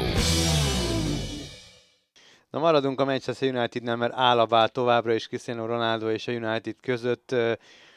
Levonult a pályáról lefújás előtt nagy dírel úrral, eléggé szimpadiasan a ö, elleni összecsapás során. Amit Tudom, ráadásul hogy mindig- megnyertek, nem? Igen, igen, igen. És ő a, A- ő a kispadorról nézte végig, ahogy Igen. nyer a csapat, Igen, ha jól, igen. jól sejtem. Szóval ilyet nem csinálsz, ez nyilvánvaló, bármennyire is szeretem Annyira Cristiano tudtam, Ronaldót, bármennyire is úgy érzem, de bármennyire is közel áll a, a, a szívemhez, nem a kedvencem, de, de abszolút elismerem, és egy, egy zseninek tartom, de ilyet nem csinálsz. Tehát, hogy jussál túl, tudom, hogy megint csak, hogy Ronaldóról beszélünk, tehát lépjél túl az egódon, és a csapatoddal, a csapattársaidal személyet nem csinálsz, bármennyire is haragszol az edződre, ezzel ezzel, ezzel elveszed a dicsfényt a csapatodtól, meg egyáltalán nem csinál ilyet egy komoly sportember, ezt nem is értem, eléggé el lehet keseredve. Uh, ugyanakkor olyat sem, tehát hogy, hogy mondjam, Ronaldo egy, egy, egy legenda Unitednál, e, rengeteget köszönhetnek neki. Miért kell ilyen helyzetbe hozni? Miért nem engedték el a fenébe nyáron, amikor menni akart? Vigye, aki akarja. Tök De azért mindegy. nagyon sok kérő nem volt érte. Állítólag nem volt, most már állítólag ingyen is elengedik, mert nem akarják fizetni a fizetését, de én nem értem, hogy, hogy lehet, hogy most a Tottenham ellen olyan taktikát választott Ten Hag, hogy nem fér be a csapatba, de hogy egy Ronaldót ne férjen be a csapatba, vagy ne lehessen uh, végigültetni egy Ronaldót, Jó, nem de, tudom. de nem, az, a baj, hogy megint, megint az a baj, hogy te a három vagy öt évvel ezelőtti Ronaldóból indulsz ki. Most egy jó meccse volt eddig ebben a szezonban, nem? Az Everton ellen. Ah, lehet, igen, de, de érted, tavaly a csapat legjobb volt. A, annak köszönhetnek, azoknak a Ronaldo góloknak köszönhetik azt, hogy szerepelnek mondjuk, ha nem tudom, milyen ligában szerepelnek De éppen. ez az, amire mondta A- talán német Dani, vagy nem is tudom ki mondta, hogy, hogy igen, Ronaldo rengeteg gólt rugott a, a Unitedben, de a United támadó játéka viszont visszafejlődött amiatt, hogy túlságosan Ronaldo központú lett. Uh-huh, az igaz. Na mindegy, szóval nem, nem, én nem, tényleg nem, nem akarom bántani, csak hogy az is egy pontja az ember életének, amikor már nem tudsz úgy teljesíteni, ahogy azt egyébként kéne. Most az, hogy el kellett volna engedni, vagy nem, arról már beszélgettünk Lewandowski kapcsán, hogy én, én értem azokat a sportigazgatókat, akik nem akarnak áron alul megszabadulni játékosoktól. Ez egy, ez egy szar helyzet, ez kétségtelen tény. Főleg azoknak lehet rossz végignézni, akik egyrészt mondjuk a United rajongói, másrészt Ronaldo rajongói. Nyilván ez méltatlan kellemetlen. Az egész szitu, igazából. Igen, igen, csak érted, tehát most ez olyan, hogy, hogy méltatlan, de a múltja miatt méltatlan, nem a jelene miatt. Mhm. És én, meg annak nem vagyok nagy híve, hogy külön kezeljünk valakit csak azért, mert öt évvel ezelőtt a világ legjobbja volt. Hogyha ő most nem fér be, akkor nem fér be. Én, én örülök annak, hogyha edzők vannak annyira tökösek, hogy ezt így vállalják. Világos, csak akkor, akkor el kell engedni. Tehát lehet, hogy nincs érte kérő, de akkor találjon magának valakit. A... Na, egy kis Barcelona is legyen. Xavi azt nyilatkozta, hogy ha nem nyernek semmit, akkor kész átadni a kispadot. A bajnokságban jelenleg hát egy ponttal, egy meccsel kevesebbet játszottak, úgyhogy csupán tehát 6 pont a hátrányuk, de még egyszer mondom, egy mérkőzéssel kevesebbet játszottak, mint a lista vezető Real Madrid, uh, és a BL-ből pedig elég valószínű, hogy ki fognak esni. Nem tudom, hogy a kupában hogy állnak. Hát ott azt hiszem állnak, de egyébként egy, az az egy meccs, az ugye a Real elleni meccs, tehát a, uh-huh. az El Clasicoig a Barca vezette a bajnokságot, uh-huh. és és most is nem, nem tudom pontosan, hogy hogy áll, de, de hogy ilyen nagyon-nagyon jó gól különbséget. Tehát, hogy a bajnoki címet még azért nyugodtan megnyerheti a Barca, azt nem hiszem, hogy el kéne temetni tíz forduló után, hogy három pont hátránya van egy csapatnak. Bármivel lefogom, hogy nem nyerik meg. A, jó, Sokba Csak lesz. hogy érdekes, Sokba csak lesz érdekesé tegyük az adást. Na, majd, majd valamit kitalálunk. ki valamit, és akkor Zárójel kézműves sör. Oké, okay, igen, gondoltam, hogy nem kell nagyon sokat gondolkodni ezen. Um, hát amit már megpendítettünk, ugye a Tokics Tomival folytatott beszélgetés uh, során, ez a Bognár György féle menesztés, az MTK-nál nem volt elég türelem. Hát igazából ezt kitárgyaltuk szerintem Mhm. ott Tomival, úgyhogy nyugodtan lendülhetünk tovább. Hát egy másik nagy formátumú szakvezetőt is búcsúztattak, csak nem a magyar MB2-ből, hanem a Premier League-ből. Steven Gerrard körül elfogyott a levegő, és a türelem is elfogyott, és már nem ő az Aston Villa menedzsere. Ugye volt egy ilyen kisebb sikersztori a Glasgow Rangers menedzsereként, és onnan csábította el az Aston Villa, és ő, elkösz- ő megköszönte a felkérést, és átnyergelt a Premier League-be, de hát nagyon nem jött össze az Aston Villával. Igazából semmi. A Fulham ellen zakóztak 3-0-ra, és ez volt az utolsó szög a koporsójába. Utolsó 22 meccsén csak négyszer nyert a Villa menedzserként. Hát az nem sok. Hát nem. Úgyhogy nagyon kíváncsi vagyok, hogy az a Glasgow-i az csak egy ilyen, ilyen kis felvillanás volt, és, és ezzel úgy beárazza a skót bajnoki, bajnokságot, uh, vagy és, és nem akkora edző, mint, mint amekkora játékos volt, vagy nem is, nem is tehetséges, mint edző, volt már ilyenre példa, és gyanítom, hogy lesz is ilyenre példa, vagy egyszerűen csak nem működött ez a kapcsolat, és Steven Gerrard egy jó szakember, csak még nem találta meg a csapatát. Hát szerintem ezt így nehéz is egy, egy, egy-két évnyi, egy-két évnyi teljesítmény után még simán elképzelhető, hogy jó, jó helyet talál magának majd egyszer. Um, nem tudom. Ugye a, azt akartam csak mondani, hogy pont a Twitteren láttam egy beszélgetést, egy skót bringás szakíró, meg, meg nem tudom már kivel vitatkozott azon, hogy, hogy a két skót élcsapat a Premier League-ben mit tudna, és és hát ugye a, a, a, a, amiatt nehéz eldönteni egyáltalán ezt a vitát, mert a, a Premier League-ben olyan szintű bevétele van a kluboknak abból, hogy tévés közvetítési jogok pénzét visszaosztják köztük, hogy, hogy azzal a skótok azzal nem tudnak konkurálni, Mhm. és hogy lehet, hogy a jelenlegi Celtic az mondjuk ö, alsóházi csapat lenne például a Premier League-ben.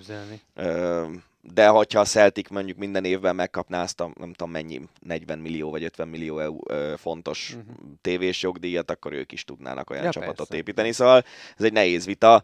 Ö, A skót bajnokság ez nyilvánvalóan egy gyenge bajnokság, nem is értem, hogy miért fizetett ki Magyarországon valaki azért pénzt, hogy azt közvetítsék. Lehet, hogy megkapták csomagba. Lehet. Tenisz. Simona Halep pozitív dopingtesztet produkált a hírek szerint a US Open-en. Roxadustat nevű vérszegénység elleni szert szedett be, de ő tagadja, hogy tudatosan került volna a szervezetébe. A B próba is kimutatta az át. Hát igen, ilyenből azért Vagy sok volt már. az át elnézést. Ilyenből sok volt már.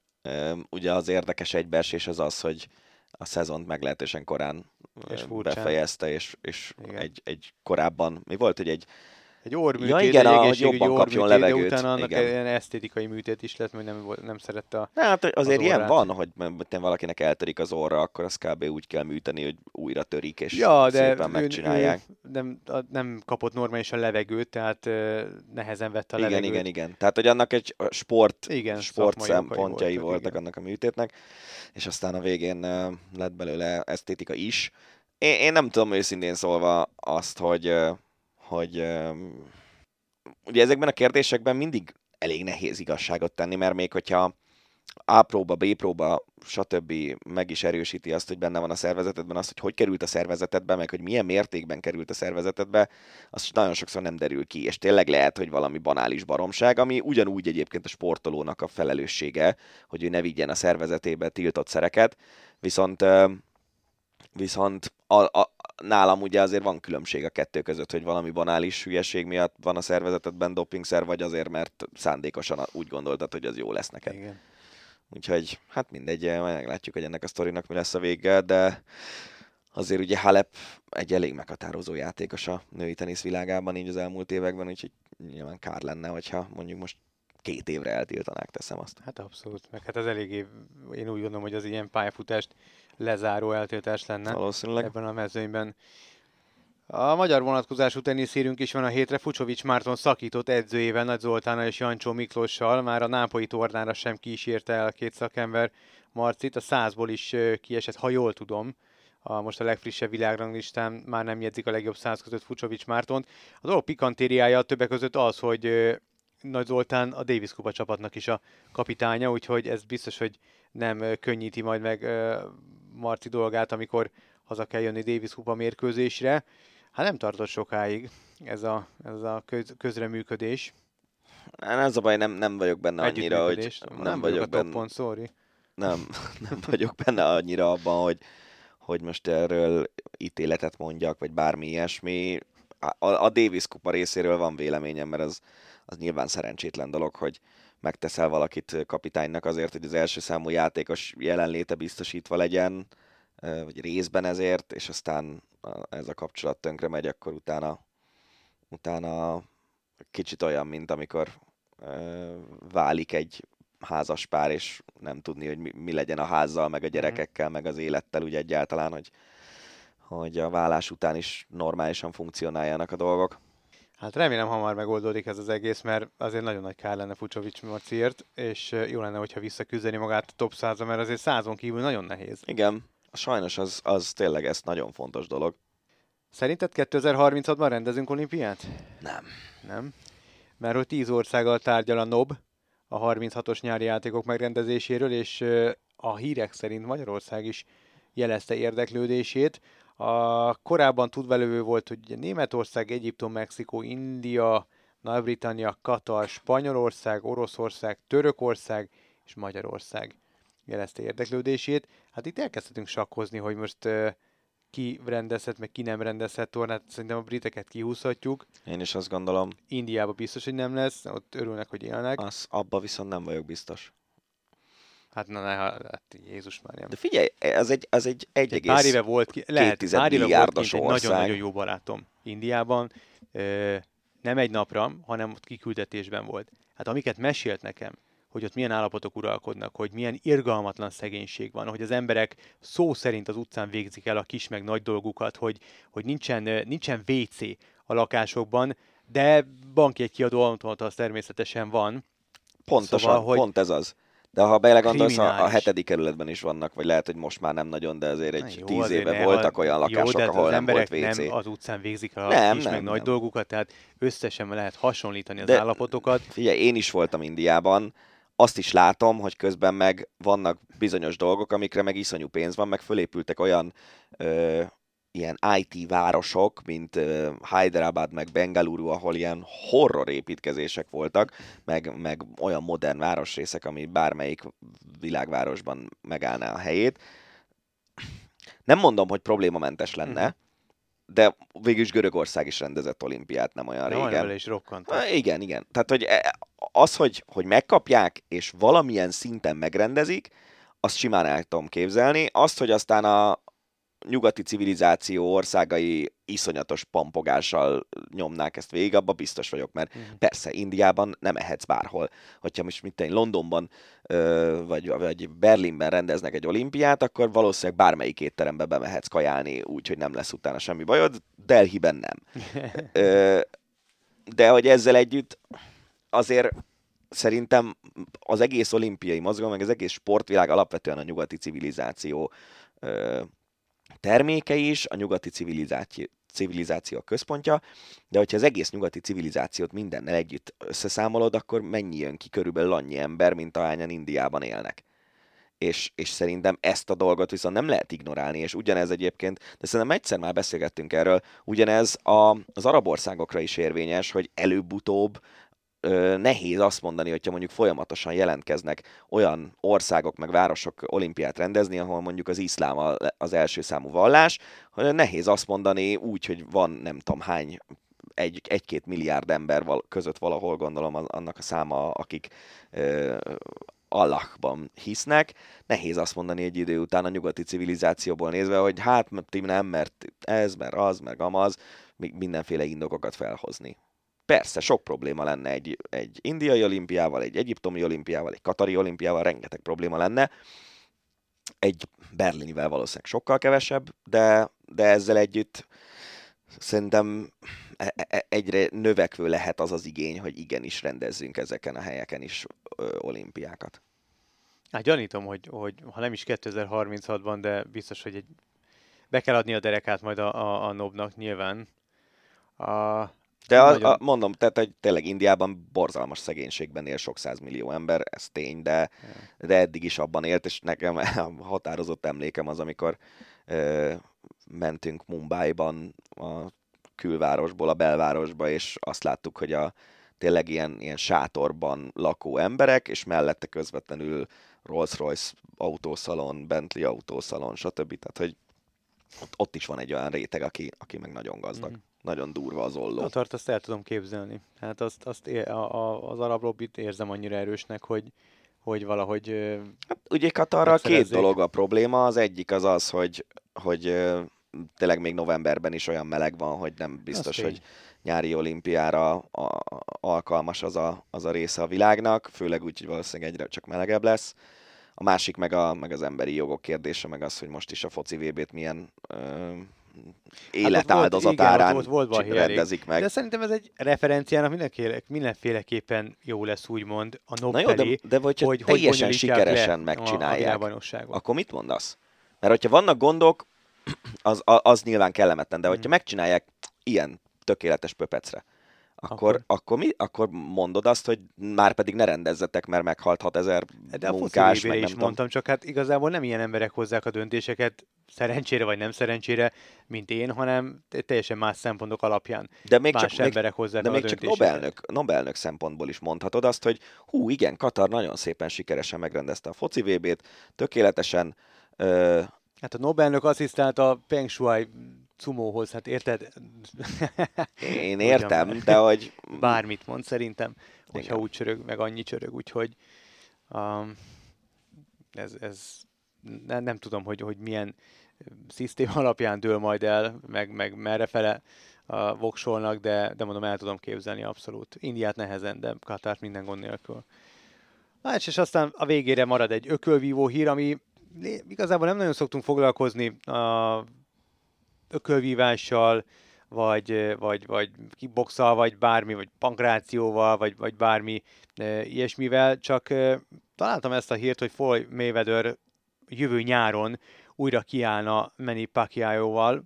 Uh, ugye volt egy 2015-ös meccsük, ami rengeteget csúszott, mert sokkal hamarabb össze kellett volna hozni, de ilyen és olyan okokból kifolyólag beszélik azt, hogy Mévedő nem akart kiállni, aztán nem tudták összehozni a meccset, stb. stb. Végül 2015-ben nagyon sokak szerint, hozzáértők szerint már akkor történt meg az első bunyó, amikor már mind a ketten a, túl voltak pályafutásuk zenítjén, és de ettől függetlenül nyilván hatalmas érdeklődés övezte azt a, azt a mérkőzést. Szóval újra megrendeznék kvázi egy visszavágót. A De nem az van, hogy Pacquiao már nem is boxol? Hát gondolom van az a pénz, amiért ismét felvenni a kesztyűt, meg edzésbe állna.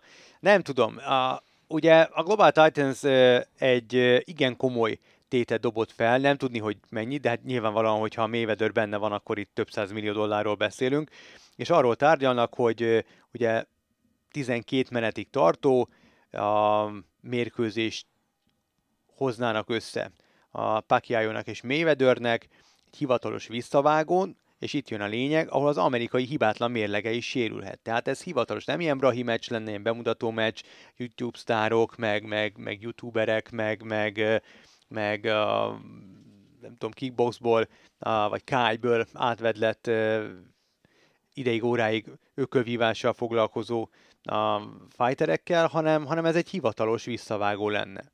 És én nem értem, hogy annyi pénze van, mint a szemét tényleg. Tehát, hogy a legutóbbi Japánban megrendezett bemutató mérkőzésért is állítólag 200 millió dollárt kapott. Mayweather? Uh-huh. Hogy minek? Én Mert azt itt nem- azért nagyon tudod, csúnyán mit nem néznek ki az a, nagyon csúnyán néznek ki az 51. Miközben most, ha én azt hiszem 50 meccse van, és egy nulla a vereség rovatban, a, és, és csak megnyert mérkőzései vannak, tehát egy ilyen baromságért elveszíteni ezt a makulátlan mérleget, ezt nem értem. Szerintem ez megfizethetetlen. É, igen, de nem, nem tudom, hogy mi az, ami... Ne, én inkább másképp közelíteném meg, hogy mit nem értek, azzal együtt, hogy amit te mondasz, az is teljesen valid. Ö, én azt nem értem, hogy a box az miért reket meg. Nin, Hát ez vagy kérdés. legalábbis én úgy érzem, hogy ami eljut hozzám, aki tényleg nyugodtan mondhatjuk, hogy a box egyáltalán nem érdekel, talán azóta nem érdekel, mióta Kokó meg Erdei nem, nem boxolnak, tehát jó pár éve nem érdekel, és ami eljut hozzám, az csak ez, amit mondtál, hogy Youtuberek. youtuberek, ilyen-olyan sztárok, levitézlett, ö, 50 év fölötti olyan boxolók, akik akkor, amikor még érdekelt, akkor voltak a csúcson, bár egyébként azért ilyen nemzetközi meccseket akkor sem nagyon néztem meg. Szóval, hogy, hogy nem tudod kitermelni a box világa új érdekes embereket? Mert a, akik, akik érdekelnek tömegeket, ezek a youtuberek, azok nem a box világból jönnek általában, az öreg fiúk meg, meg régen, régen boxoltak magas szinten, és nyilván lehet, hogy van sportértéke annak, de hány évesek ezek az emberek, akikről most beszélünk, 50 fölött vannak, nem? Hát, vagy ha nem is, akkor közel hozzá. Ez Szóval, jó hogy- kérdés, nagyon erre, erre nyilván lehet, hogy megérne egy adást e köré fűzni, a téma köré fűzni, mert engem speciál érdekelne, hogy, hogy miért van az, hogy azért ott van Fury, meg ott van Wilder, meg, meg, meg Joshua, meg, meg Usyk. Hát a 44 nehéz meg súly- 45 Aha. éves Pacquiao meg Hát a Mayweather. nehéz súlyban azért most van négy-öt olyan név, akik, akik szerintem nyilván nagy formátumú ökölvívók. Az alacsonyabb súlycsoportokat nem mint ma a nehéz súlyt ismerném, tehát nem akarok ahhoz értő szerepébe tetszeni, mert abszolút nem vagyok az. Um, de nem ismerem. Szóval nem tudom, hogy hogy áll most igazából az ökölvívó sportág. Az minden esetre tény, hogy egyre több ilyen úgymond gála meccs, vagy nem tudom milyen, milyen mérkőzéseknek nevezzem ezeket, uh, kerül megrendezésre. Ugye Mike Tyson is egy bunyó erejéig visszatért, uh, és még sorolhatnánk. Ugye Mayweathernek szinte nincs olyan év, hogy ne legyen egy-két ilyen bemutató jellegű mérkőzése, említése sem méltó ellenfelekkel szemben, mm, akármennyire is összecsapott mondjuk Conor McGregorral évekkel ezelőtt, szóval nem tudom. Érdekes. Tényleg én a, a, ezt, ezt látom, hogy, hogy ami eljut hozzám, az mind ilyen. Vagy bohócok boxolnak, vagy öreg emberek. Hmm.